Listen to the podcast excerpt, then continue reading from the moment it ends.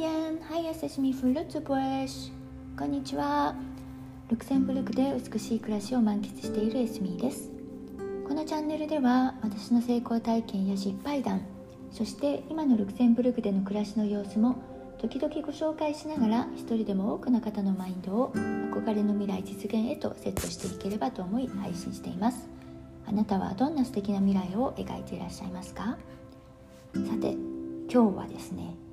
皆さんにご報告です。実は昨日の夜ですねスマホがハックされちゃったのです。これ初めての体験なんですね、まあ、る意味ですねよくまあこれまで何も何事もなく無事だったなとも思いますけれども、うん、でね昨日ですね旦那さんが急に「動画送ってきたみたいだけど何?」って聞くんですよ。で「え？送ってないよ？何何？見せて」って言ったんですね。あの送った覚えはなかったし、うん、でも何かね、まあ、動画は送ってないんですけど、まあ、最近いろいろねメッセージとか送ったりとかしてるので何か間違ってねあの送っちゃったりした場合もあるし誤操作でね実は何もする、えー、予定がなかったけど何かをたまたま押してそれが連動して何かが飛んでっちゃったりってすることもなきにしもあらずですので「あのえ何々知らないよ見て見せて」って言ったんですね。でそしたらばなんか見たことのあるメッセージがえーと、そのメッセージは「バストゥティン・エン・デュスン・ビデオ」っていうんですね。これはルクセンブルクであルクセンブルク語で書いてあるんですけどもしかしてあなたこのビデオの中にいるっていう感じなんですね。そうだと思います。でうんこれね最近見たんですよ。なぜかというと私のお友達もハックされてですね全く同じメッセージがその彼から私に届いたんですね。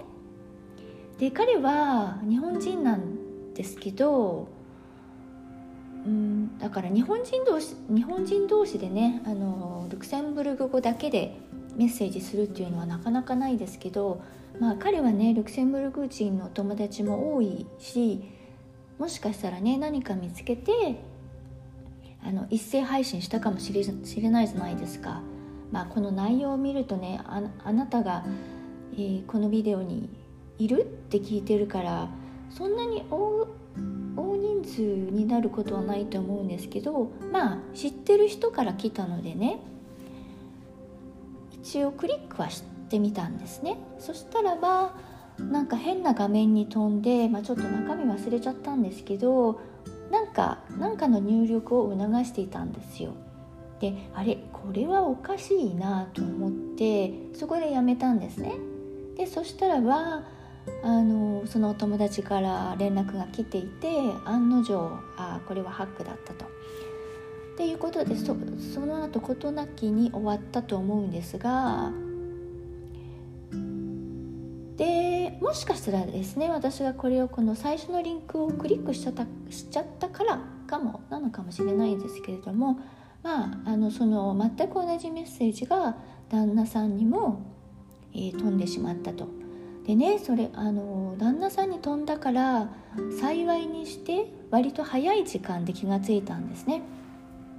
でそのやり取りの後にあのこうスマホに戻ったらばですねやっぱり何人かのお友達からね変なのが来てるよっていうメッセージが届いてて、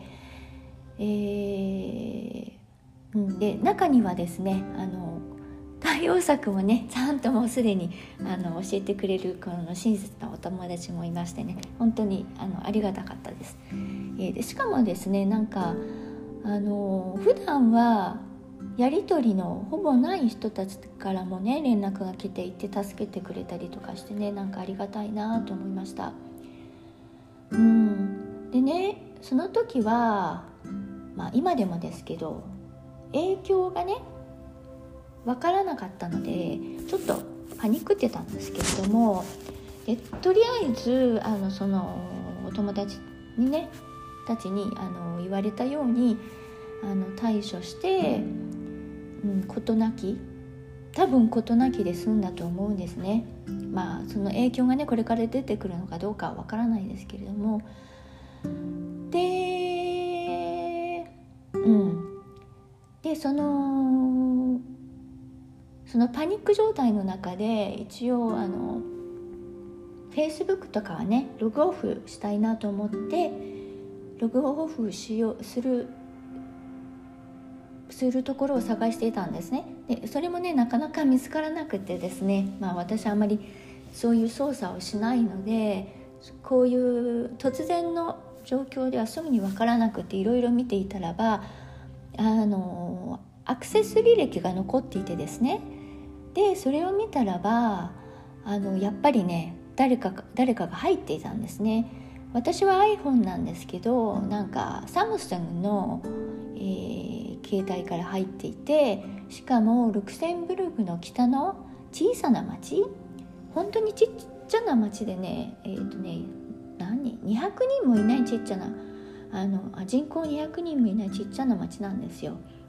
でね、まあ、ルクセンブルク小さいしそこのそこに住んでる人でこのスマホの、えっと、サムソンのこのバージョンを持ってる人ってしかも少し IT に詳しい人ですねもちろんね。で探したらすぐにねあの誰がやったか見つかるかと思うんですけどで一応ねそのスクリーンを、スクリーンショットしておいたんですね。万が一のために。で今朝送ろうと思ったんですけどでもねやっぱりとどまったんですよ。あのねあの何て言うのかな何かにすごく私をとどませるとどまらせること、うんうん、感覚があってですねそもそもですねこれってあの氷山の一角ですよね。あのまあ、この人をね例えば晒してねもしかしたらこの人があちょっとまずいすぐ見つかっちゃうからと思ってやめるかもしれないしでも人のスマホにハッキングできるぐらいの人だったらば自分がすぐすぐに見つかっちゃうっていうのは分かるだろうしそもそもねそういうことにエネルギーとか時間を使うのってなんか自分のためにすごくもったいないなって思ったんですね。で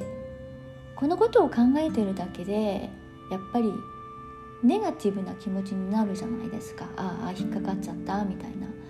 であのね結構なお友達にあのメッセージが送信されていたらしいのでああなんか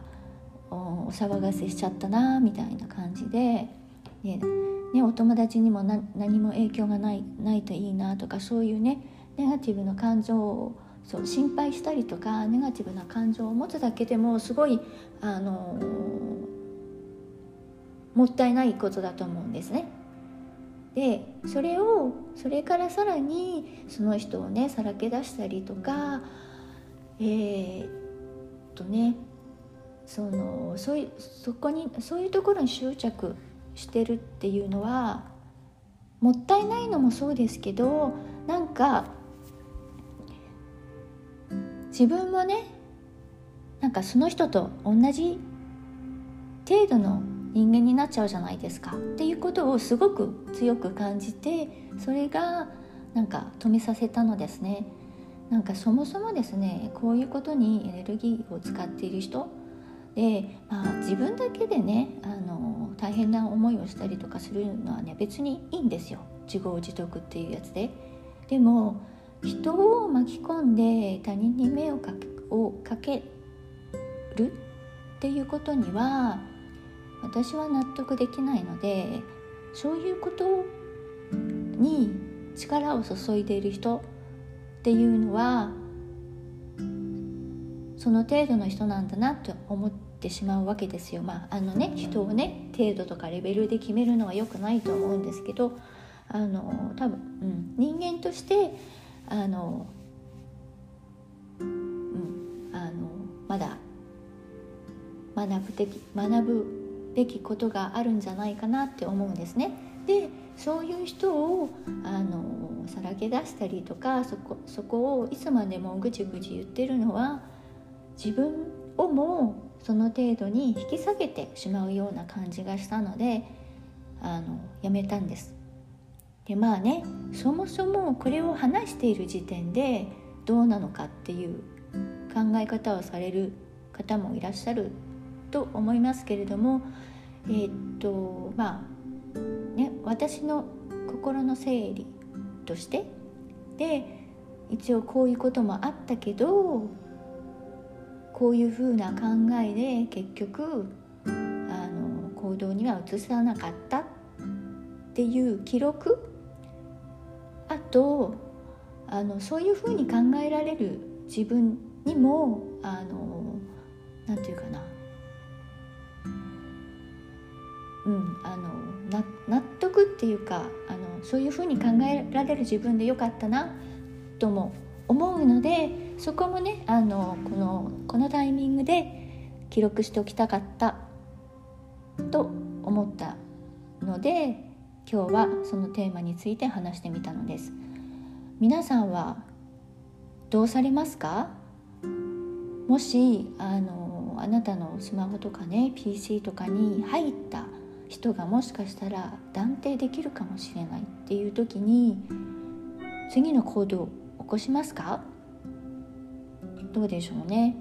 まあこれがですねすごい自分に被害があってね実害があっていろんな意味で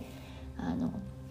金銭的であったり健康であったり人間関係であったりすごい実害があったのであればそれはまだわかるんですけど今回は別に実害はなかったと,、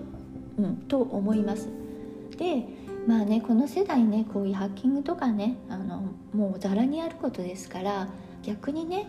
そういうもんだと思って自分が賢くなる方が得策なんじゃないかなと思います。はいということで今日はここまでにさせていただきます。今日も最後までお付き合いいただきましてありがとうございました。エスミーでした。あっちー。